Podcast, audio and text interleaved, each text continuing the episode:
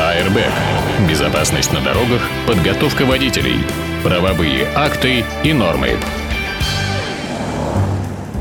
А, всем доброе время суток. В эфирной студии постоянный автор ведущий программ по пятницам, всегда опаздывающий Дмитрий Попов. Дмитрий, приветствуем. У меня алиби, я сегодня а, с поезда практически. А, да, ну давай с этого и начнем, наверное. Ты съездил в Москву. Сказать, красивый, почему ты в пиджаке, да, в дорогой По- рубашке. Давай так и поступим, вот. да. Я... Почему ты в пиджаке? Потому что я ездил в Москву в логово врага. Ага, а Собянина видел?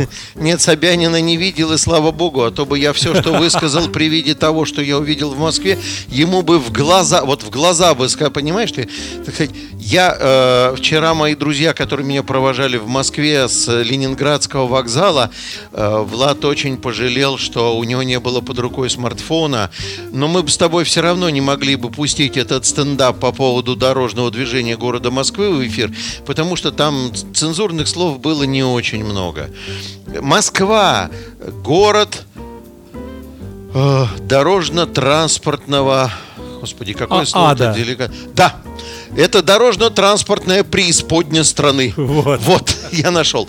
Москва, дорожно-транспортная преисподня страны. Я принял для себя, друзья мои, радикальное решение. Как только у меня появится несколько свободных минут, я обязательно приеду в Москву со штативом, фотоаппаратом, гарнитурой и запишу, и сниму на видео весь этот э, бардак и дурдом, который э, у них происходит на дорогах, чтобы мы с вами понимали, кто эти э, безумные уроды, которые генерируют э, Э, общественную активность на ниве создания каких-то новых технических средств организации дорожного движения. Пока у меня есть, я в проезде снимаю коротенький ролик, там мы с коллегой, партнером едем на машине, я снимаю коротенький ролик, где я задаю вопрос. Вот этот знак зачем стоит? Вот этот знак зачем стоит? Вот здесь зачем?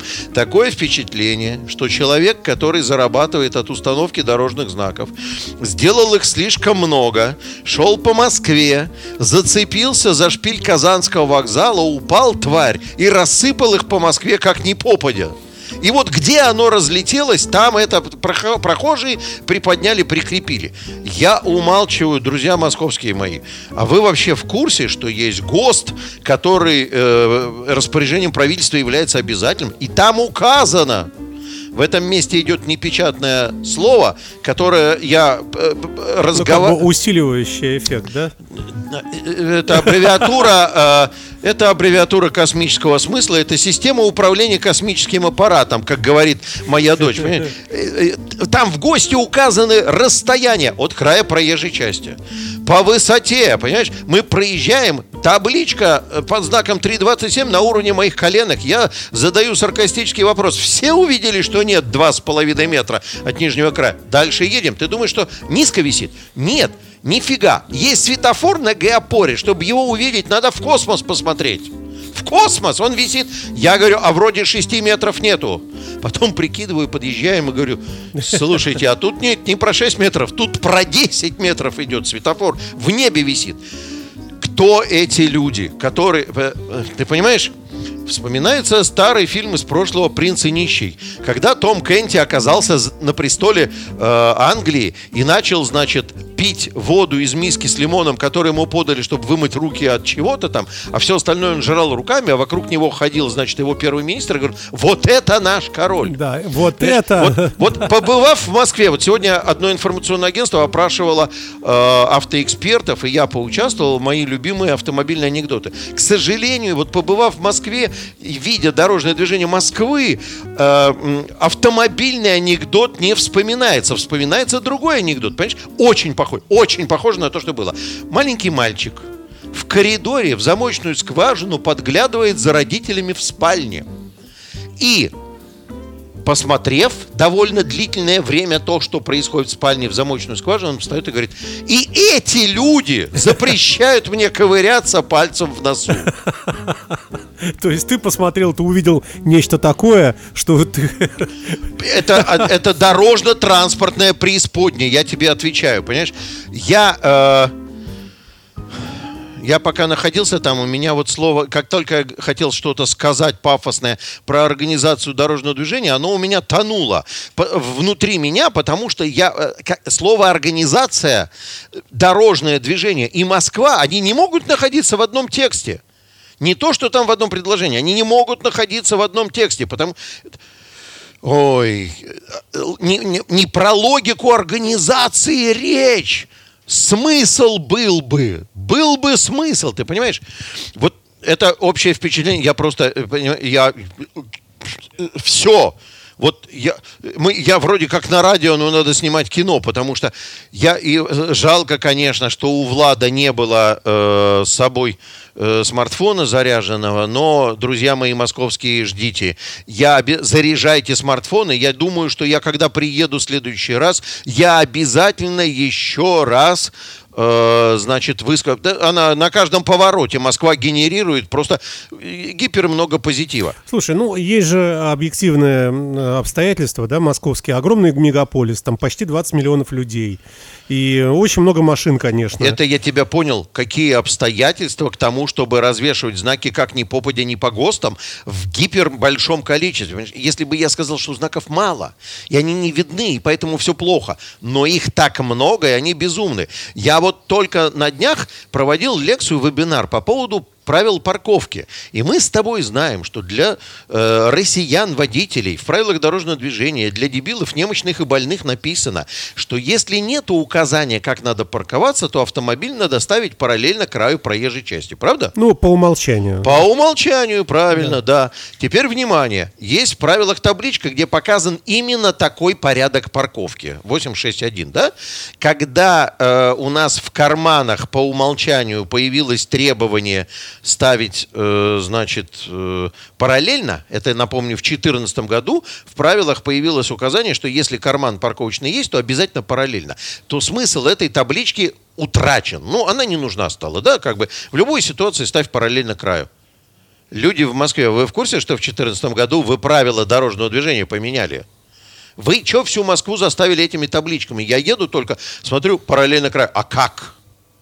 А как, понимаешь? То есть, как бы... То есть, подожди, получается, что предписывается выполнить некое действие, которое, которое и нельзя. так... Нет, которое и так предусмотрено правилами. Угу. Не по-другому. Если не будет этого знака, этой таблички, то так и надо делать, как они сделали на знаке. То есть капитан очевидность, это и так понятно, да? Да, да, Саш, спасибо. Спасибо за подсказку. Угу. Капитан очевидность, понимаешь? Ну, есть предположение, что в транспортном комплексе Москвы у кого-то есть маленький свечной заводик по производству дорожных знаков. Их надо куда-то девать. Их надо куда-то девать. Они плодятся и размножаются в закрытом помещении, как кролики. И их надо открывать, проветривать помещение. Они разбегаются по Москве, кто где встали. Это что за идиотизм с выделенными полосами? Это капец просто стоял на Кутузовском проспекте, жалко не курю бросил, покурил бы на нервной почве. Где, э, кто, кто эти люди?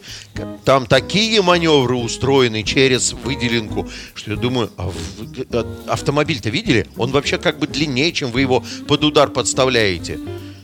Такое все нелепое, такое все дурацкое, липоватое, но присутствуют следы работы плотников и столеров. Понимаешь, да? Нет. Ну, люди пилили, судя по всему. А, в этом смысле. Судя да. по всему, пилили безудержно, потому что вот, вот треть знаков в Москве можно снять безболезненно, просто без ущерба для организации дорожного движения. Даже с пользой. С пользой для дела. Чтобы не путать. Да, да, да, да, да, с пользой для дела. Еще из оставшейся э, двух третей половину можно каким-то образом сократить. Понимаешь? Ты знаешь, что вот в одном месте не может висеть э, э, больше трех знаков, трех единиц информации. Ну, просто человек не успевает считать, да? И мы в Питере, у нас всего в одном месте висит четыре знака, и там просто проблемность, проблемность. И ГОСТ этого не допускает. В Москве по пять... Если кто скажет в Питере везде, имейте в виду, это не касается табличек, знаков дополнительной информации, а именно знаков, там, запрещающие, предписывающие, особых... В Москве по 5 на каждом шагу. Пока ехали, 6 или 7 мест нашел. И у них все хорошо. У них все хорошо. И они нас учат жить, как организовывать движение, пишут правила. Ты понимаешь, больной на всю голову человек из Минтранса проснулся, выглянул в окно и увидел вот этот идиотизм и думает, наверное, так по всей стране. Дай-ка я еще какое-нибудь правило напишу. Ну вот это эмоциональный крик души. А теперь, значит, что ездили там? Да, чего ездили-то? Коротенечко. А, слушай, ну раз жизнь дала возможность зазнакомиться с э, высокопоставленными чиновниками из ГИБДД, которые курируют автошкольную деятельность, то сделать это надо. И э, из короткой встречи в полтора часа, потому что можно было говорить, наверное, часа три, из короткой встречи в полтора часа нужно было отжать максимум пользы. То есть, ну, как бы есть какие-то у нас э, воззрения и знания. Значит, э, конкретно я, то есть я был там в компании с коллегами московскими, я для себя поставил несколько задач, одна из которых это все-таки попытаться показать им, что я что-то знаю, и берите, пользуйтесь знаниями. Я не за звездочками, не за... Я уже, э, Александр знает, миллион лет на... Я забыл, куда я повесил свой китель с подполковничьими погонами. Я не могу его найти. Будете кто-то найдете, дайте знать, где висит мой китель с медалями. А, там есть По... медали? Медали две. Похоронить не могут меня. Несколько раз просился, говорят, где медали? Приноси медали, будем хоронить. Вот. И э, поэтому я, так сказать, не для чинов и наград, а дабы извлечь из этого максимум пользы для дорожного движения. Слушай, ну они какие-то особенные люди. Все выс- высокого роста блондины, голубоглазые. Насчет высокого Что это роста, за люди? Насчет высокого роста это да. Тут вопросов нет в этом кабинете, в котором мы были. Это сто пудов, они по, по росту подобраны. Не обижайтесь, пожалуйста, коллеги. Э, Николай Александрович, особенно не обижайтесь, если вы слушаете моторадио, потому что вы мне показались очень здравомыслящим, умным человеком. Это ты о ком сейчас? Э, Николай Александрович Геликов, человек, который занимается занимается как раз вот вопросами, касающимися автошкол, подготовки водителей, нормативно-правовыми вопросами и так далее. И мне показалось, что он, э, так сказать, откликнулся на все мои указания о том, что у вас в правилах вот такой косяк, вот такой ляп. Во всяком случае, мы с ним вели диалог на, э, на полусловие. Понимаешь, да? Когда люди понимают, то есть не надо раскрывать предысторию, а вот это получилось так. Люди на полусловие понимают. Понимаешь, я э, ему рассказал задачку, которую я повесил в интернете, э, в соцсетях у себя на странице перед отъездом туда, в Москву. И э, как радостно и отрадно сознавать, что он понял, что эта задачка является крупной демонстрацией э, так скажем, фокусировки нормативно-правовой дурости по всем направлениям. То есть там и применение знаков, и терминологии, и ПДД там, и так далее, так далее, так далее. Вот, вот эта история. Ну, естественно, пожаловался на то, что качество экзаменационных материалов, которыми пользуются автошколы, безобразное, и э, что они без сомнения нуждаются в корректировке. Договорились о том, что я все-таки э, выпишу все, что мне не нравится в экзаменационных билетах, и предоставлю им для того, чтобы они посмотрели на все ляпы и ошибки, которые которые там есть. Вот так аккуратненько скажу пока исходники, но партнеры сказали, что, судя по всему, придется мне еще раз ездить смотреть на этот чудо-город Москву. Я не против, я в следующий раз возьму с собой хороший дорогой фотоаппарат, петличку, штатив, стадикамы разного рода, чтобы наснимать материала и потом все это рассказать всей стране о том, какой э, дорожно-транспортный ад творится в Москве. АРБ.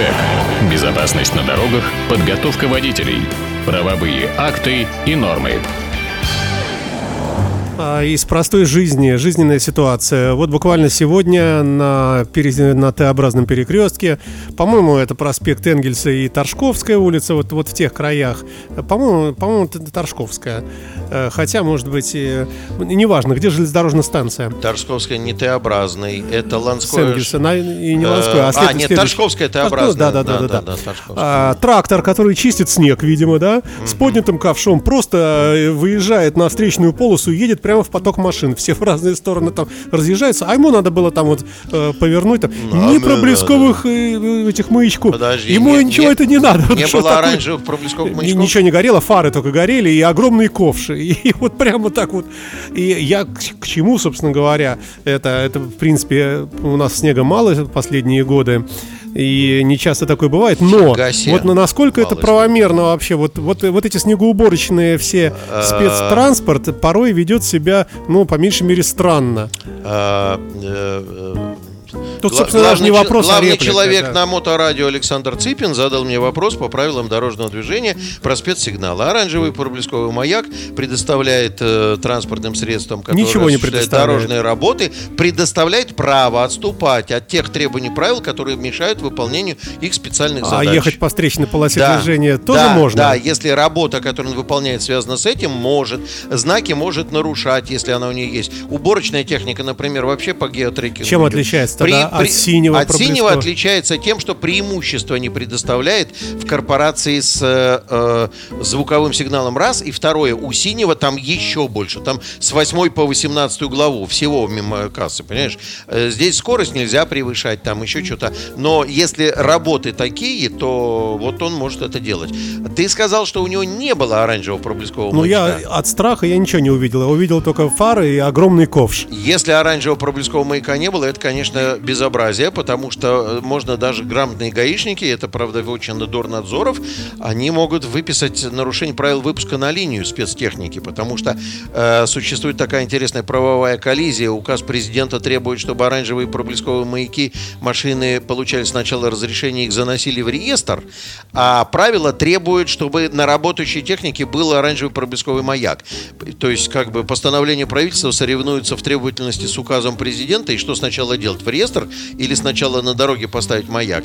Ну, питерские э, сотрудники ГИБДД считают, что бог с ним, если он работает, пусть работает, лишь бы маяк был на нем. Поэтому без маяка вряд ли он мог. Чисто теоретически он может, но на самом деле везде указывается о том, что все, все отступления от правил, которые ты делаешь, ты должен делать таким образом, чтобы не создавать угрозу безопасности другим участникам движения. Ну, тем более, что Да, в принципе, оч- ради водителей вообще-то, да? очевид- очевидная вещь, да. Ну, это все ради водителей, но совсем безбашенно-то не надо. Я, кстати, знаешь, что хочу сказать? Я вот в связи с так неожиданно навалившими кучами снега пришел к выводу, что у наших э, дорожников, тех, которые содержат дороги уборщиков, э, снега, подметальщиков и так далее, в принципе, отсутствует какая-то внятная методология этого процесса, понимаешь? То А у меня другое ощущение. Делаешь, делаю, у меня что хочу. ощущение э, дикой радости у этих людей, что наконец-то в наше бесснежное последнее время э, зимы вдруг выпал снег, наконец, и можно осваивать бюджет, мчаться. э, Э, и- Ты, не, ты не прав, на тысячу процентов плохо знаешь 44-й А федеральный закон. да. Они, они э, так не выстроена эта система. Э, закон о бюджете, он говорит о том, что бюджет принимается накануне. Э, и осенью, когда его принимали, не знали, будет много снега или будет мало снега. Поэтому все э, контракты на содержание дорог, уборку и так далее с этими всеми ГДУСП, они заключались э, или в начале этого года, в самом начале, или еще в том году, не предполагая, как будет складываться, со- соответственно, уборочная ситуация. Поэтому тут э, э, радости не очень много. Я бы сказал, может быть, даже наоборот. Придется все-таки солярку закупать и жечь ее в, в баках двигателей, понимаешь? Э, те, кто говорят, что вот так, вот, вот если бы они не выехали, можно было бы говорить, что пилит. Но они выехали в этом году и убирают достаточно хорошо. Ну, слава богу, пока да. Давай перейдем к заявленной в нашем анонсе теме. Ну, да. Ты говорил о кодексе таксиста. Ой, это такая интересная история. Я тут поковырял ее со всех сторон, неожиданно нашел, что у нее есть второе, третье, четвертое, пятое до десятого дна. Значит, ну, мы с тобой прекрасно понимаем, и я как человек, который с Хрустальной улицы уезжал позавчера на московский вокзал, и ко мне приехал, то есть таксомоторный сервис не напрягал себя информацией о том, что к вам приедет автомобиль ВАЗ-21010. Таксомоторный сервис меня порадовал, потому что там вам назначен такой автомобиль, секой автомобиль, а тут совершенно механизированный компьютерный голос говорит, на ваш заказ назначена десятка. Просто следующая фраза была бы на ваш заказ назначена червонец серебристого цвета там какая-то. Приехала такая телега, мама не горюй. Подожди, а, подожди, а какая-то преди- предыстория какая-то. Вы заказали такси, вам надо я, было куда-то я ехать. заказал такси ехать на московский вокзал, в Москву уезжать. А, здесь у нас в Петербурге, да, да. 270 рублей до московского вокзала. Можно было, конечно, пешком дойти. Приехала десятка. Я думал, по дороге она развалится. У меня было полное осознание, что она развалится. Ну, в смысле, это Лада ВАЗ 21. Лада ВАЗ-2110, да, автомобиль из прошлого, за рулем нифига не русский человек. Он, правда, очень вежливый и предупредительный, но, наверное, потому что я его сразу предупредил. Я говорю, браток, будем нарушать правила дорожного движения, ни рубля не получишь. Поэтому мы ехали, старались сделать вид, что мы знаем правила дорожного движения, старались, но не очень получались случаи. Ну, где-то где получались, где-то не получались, но город знает. Вот это вот э, как бы допуск город знает. Уже хорошо. Да, а теперь покрути в голове. Много, но ты не пользуешься такси. Я от случая к случаю. Люди, которые пользуются, покрутите в голове. Много вы видели, чтобы к вам приехал таксист с хорошим русским языком? А много вы видели таксистов, чтобы к вам приехал таксист, который разговаривает с вами вежливо. Добрый вечер. Присаживайтесь. Может быть, багаж в багажник? Позвольте, я вам помогу. Вот эти вот все истории. Думаю, что не найдется. Или э, везет вас на адрес, вы сомневаетесь, а он говорит, вы знаете, говорит, вот по этой там по подъездному переулку через Исполкомскую по подъездному будет короче, потому что там стоит пробка. Он знает город, знает название улиц, хорошо ориентируется. Э, прошлые года, да, ну я молчу, как бы, ну я понятно, что 270 рублей он больше, так сказать, меня искал на заснеженной Хрустальной улице, поэтому я ему дал больше и сказал, сдачи не надо. Но если человек не говорит сдачи не надо и оплачивает не через смартфон, то в этом случае, в скольки процентах случаев вам человек говорил, секундочку, я дам вам сдачу, я отдавал сдачу. Помнишь фильм «Чародей», когда 12 копеек сдачи? Да. Вот. И вот это все является, ну, правда, это сопровод к основной проблеме, касающейся безопасности таксомоторного дела. А безопасность, она на самом деле попряталась в том, что таксомоторное дело должно быть, конечно, ну, тарифы на таксомоторные перевозки должны быть государственно регулируемые, это совершенно точно. Потому... Почему? А, ты понимаешь, в чем дело? Как только э, зарплата таксиста зависит от количества, сколько он перевезет, то он забывает обо всем на свете. Его задача максимально быстро тебя перевести куда хочешь. Неважно, опасно это, не опасно, безопасно. Про, просто те, ему надо совершить максимальное количество рейсов с пассажирами. Вот такая история. Ну, а государственная регулировка, э, регулирование? А, ну, я когда сказал, что та, тарифы, я имел в виду не только стоимость перевозки. То есть, в принципе, может быть, надо какое-то другое государственное регулирование. Ну, или хотя бы, хотя бы, чтобы при лицензировании таксомоторной деятельности водительское удостоверение э, одно только не решало проблему. То есть, допустим, мы вводим э, борьбу за... Вот, вот город Санкт-Петербург выстроился в очереди за борьбой за безопасность таксомоторного транспорта и объявил, допустим, что в соответствии с давнишними... Были раньше давние древние приказы, когда на автопредприятиях нужно было раз, раз в год проводить занятия повышения квалификации людей. Я сам ходил, рассказывал им там всякие нюансы в перевозках, рассказывал им там новые положения правил и так далее. Вот это сейчас никто не делает, это сейчас никто не требуется. А так загоняли бы таксистов пусть на бесплатный, неужели город не оплатит там преподавателя, который там 3-4 дня им проведет занятия, да, и потом, чтобы они сдавали зачет. Но никто этого не делает, потому что это не истинное стремление к безопасности, это какая-то жвачка. Но зато, но зато, можно вот, значит, распахнув халатик, э, начать бороться, значит, за кодекс чести таксиста. Достать запылившуюся брошюру 72-го, по-моему, Владимир Владимирович Гарнин, э, э содержатель и владелец музея ретро-техники, в Красногвардейском районе. Респект и уважуха. Там у него огромное количество ретро-книжек, всего остального. У него как раз я видел этот кодекс чести таксиста 72-го, по-моему, года Владимир Владимирович поправил. Это что, реально существующий документ? Да, он был в советские года, существовал, э, значит, документ, который устанавливал правила поведения таксистов, правила предоставления таксомоторной услуги. Он описывал, как и что должен таксист, чего не должен. Э, пассажир не должен открывать багажник. Вы должны выйти из машины и открыть ему багажник, предложив помощь по размещению вещей в багажном отсеке. С ума сойти. Понимаешь? Э, может быть, еще и курить нельзя было? Курить, курить нельзя. Ну, многие, может быть, и курили, но вообще курить нельзя.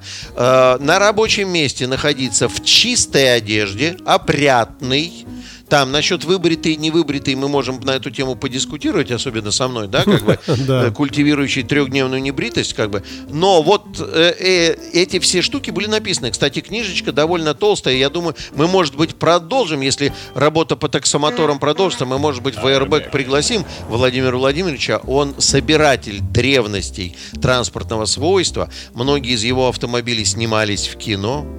Мерседес уходит мы от с удовольствием. Мы вот. с удовольствием. И у него огромное количество этих вот брошюрочек, книжечек, такого рода, такого, всякого и так далее. И вот комитет по транспорту решил эту историю реанимировать. Слушай, ну и хорошая идея вроде бы как. Никакая. Ну, много пиара. Э, есть, по-моему, у Шекспира пьеса «Много шума из ничего».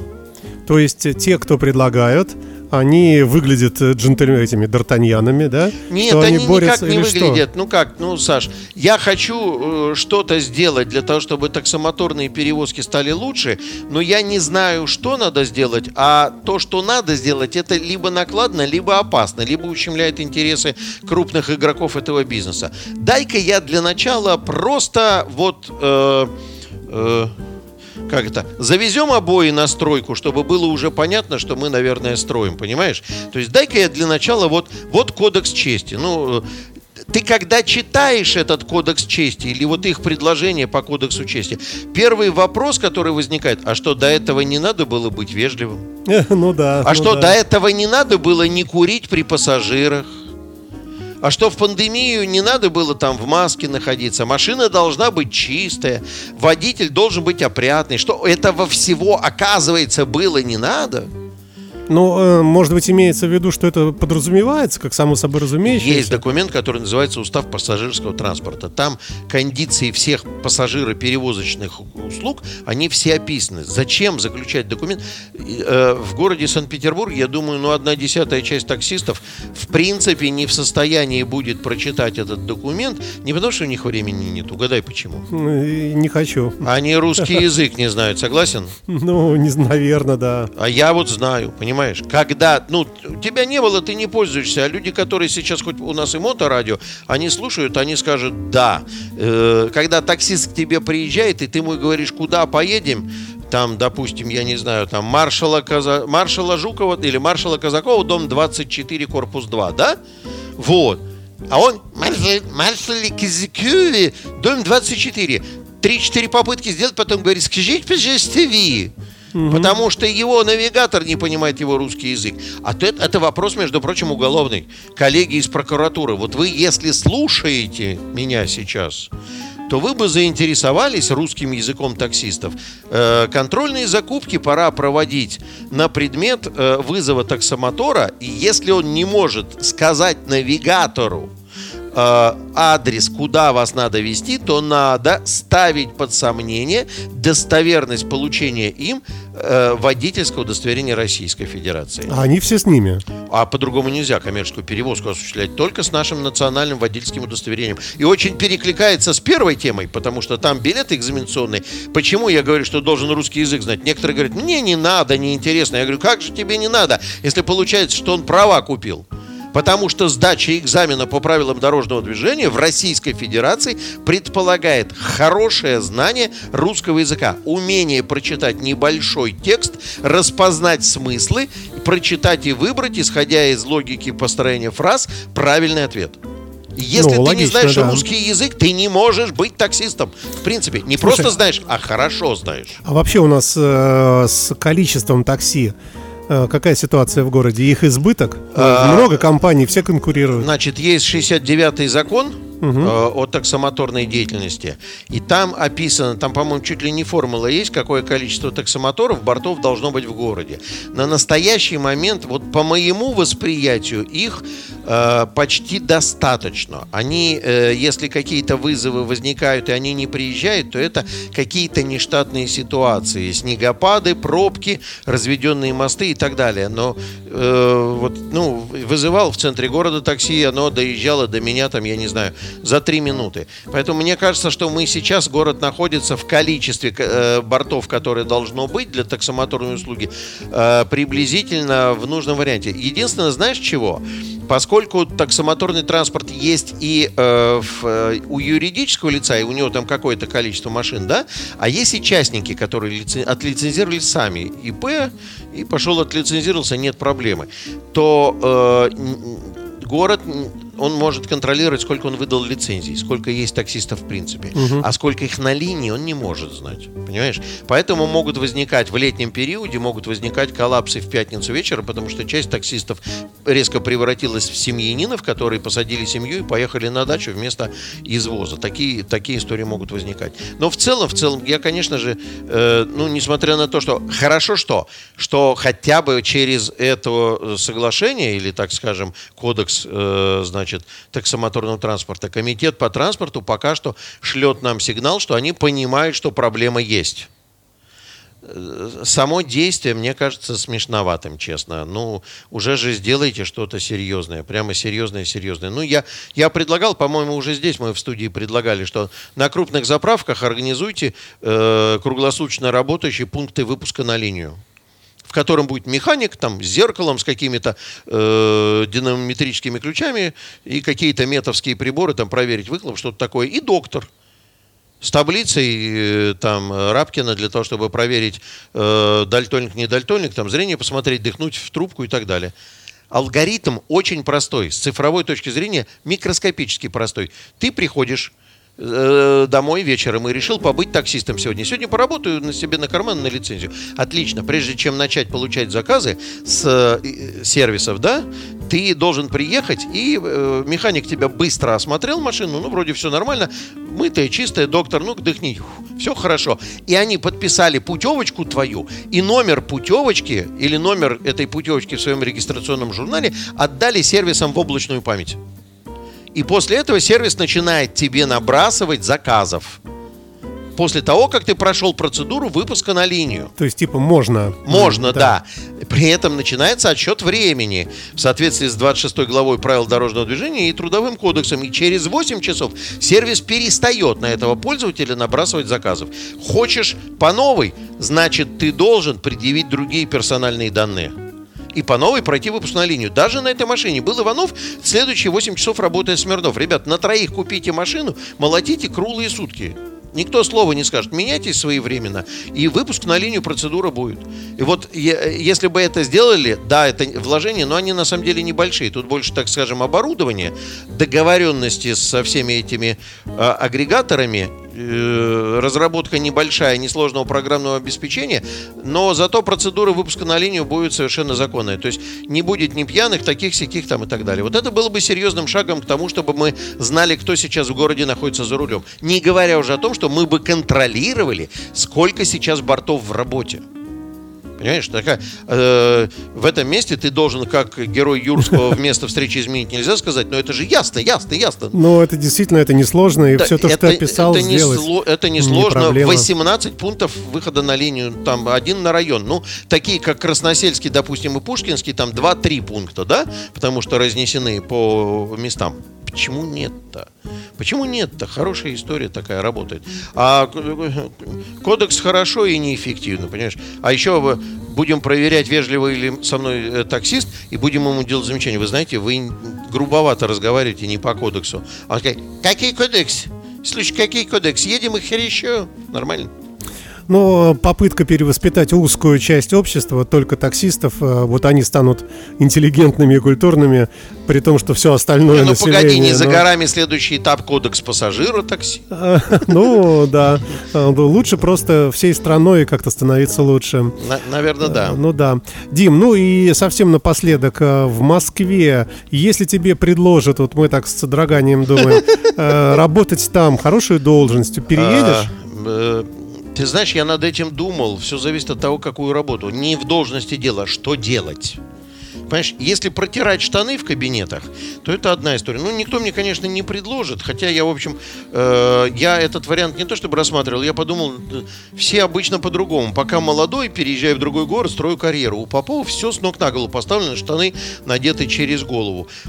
Вот я дошел до состояния, когда я думаю, ну, меня здесь не особенно много чего держит, а с точки зрения влиять на ситуацию в стране и попытаться каким-то образом подрезать эти все э, нити бардака, э, я бы рискнул на это, а учитывая, что билет на поезд оказался, ну, катастрофически дешевым, а сервис в поезде катастрофически классным, про, э, ты знаешь, я сюда ехал на поезде, у которого не просто чистый новый, новый нулевый, и вход в купе, дверь открывается вот так, и карточкой.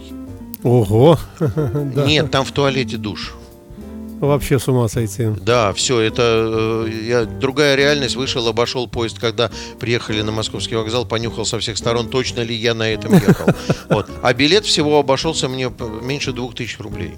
Меньше двух тысяч рублей. Ну, Дима, мы, вот. собственно, к чему... но, но если, ты понимаешь, вопрос не в должности, не в погонах и не в регалиях. Вопрос в том, что делать. Вот если кто-то мне скажет, Попов, ты поедешь? Да, конечно, поеду. С вами со всеми. Здесь буду в Питере встречаться с утра субботы до вечера воскресенья. Два дня как бы, а дальше дела. Вопрос в том, что делать. Э, потому что, ну, пока то, что я увидел в Москве, как бы, ну, Пугает несколько. Пом- помогать Собянину читать ГОСТы? Я, бы, я бы не стал бы, честно, этого делать. Все, заканчиваем. Я, собственно, к тому уклонил, что если ты там занял бы высокую должность, может быть бы, можно было бы завести речь и об FM-частоте для э, культурно-просветительской музыкальной радиостанции э, Моторадио. Хотя, с другой стороны, нафиг этот FM. Саш, я тебе что хочу сказать. Вот 30 э, секунд по поводу этого самого. Если люди кодексы чести продвигают, может быть, они популяризацию через FM продвинут? А кто знает, посмотрим. Комитет-то по транспорту ну, вообще-то да. А транспорт, а мото это же а транспорт. А мото тоже транспорт. И потом мы не зацикливаемся только на мото, Нет, правильно? конечно. У нас, У нас много программа всего. автомобильная. Дмитрий Попов великолепный в программе Airbag. Большое спасибо, Дима. Всем Ж... хороших выходных, друзья. Пока. Ждем следующей пятницы. Вы слушаете Моторадио.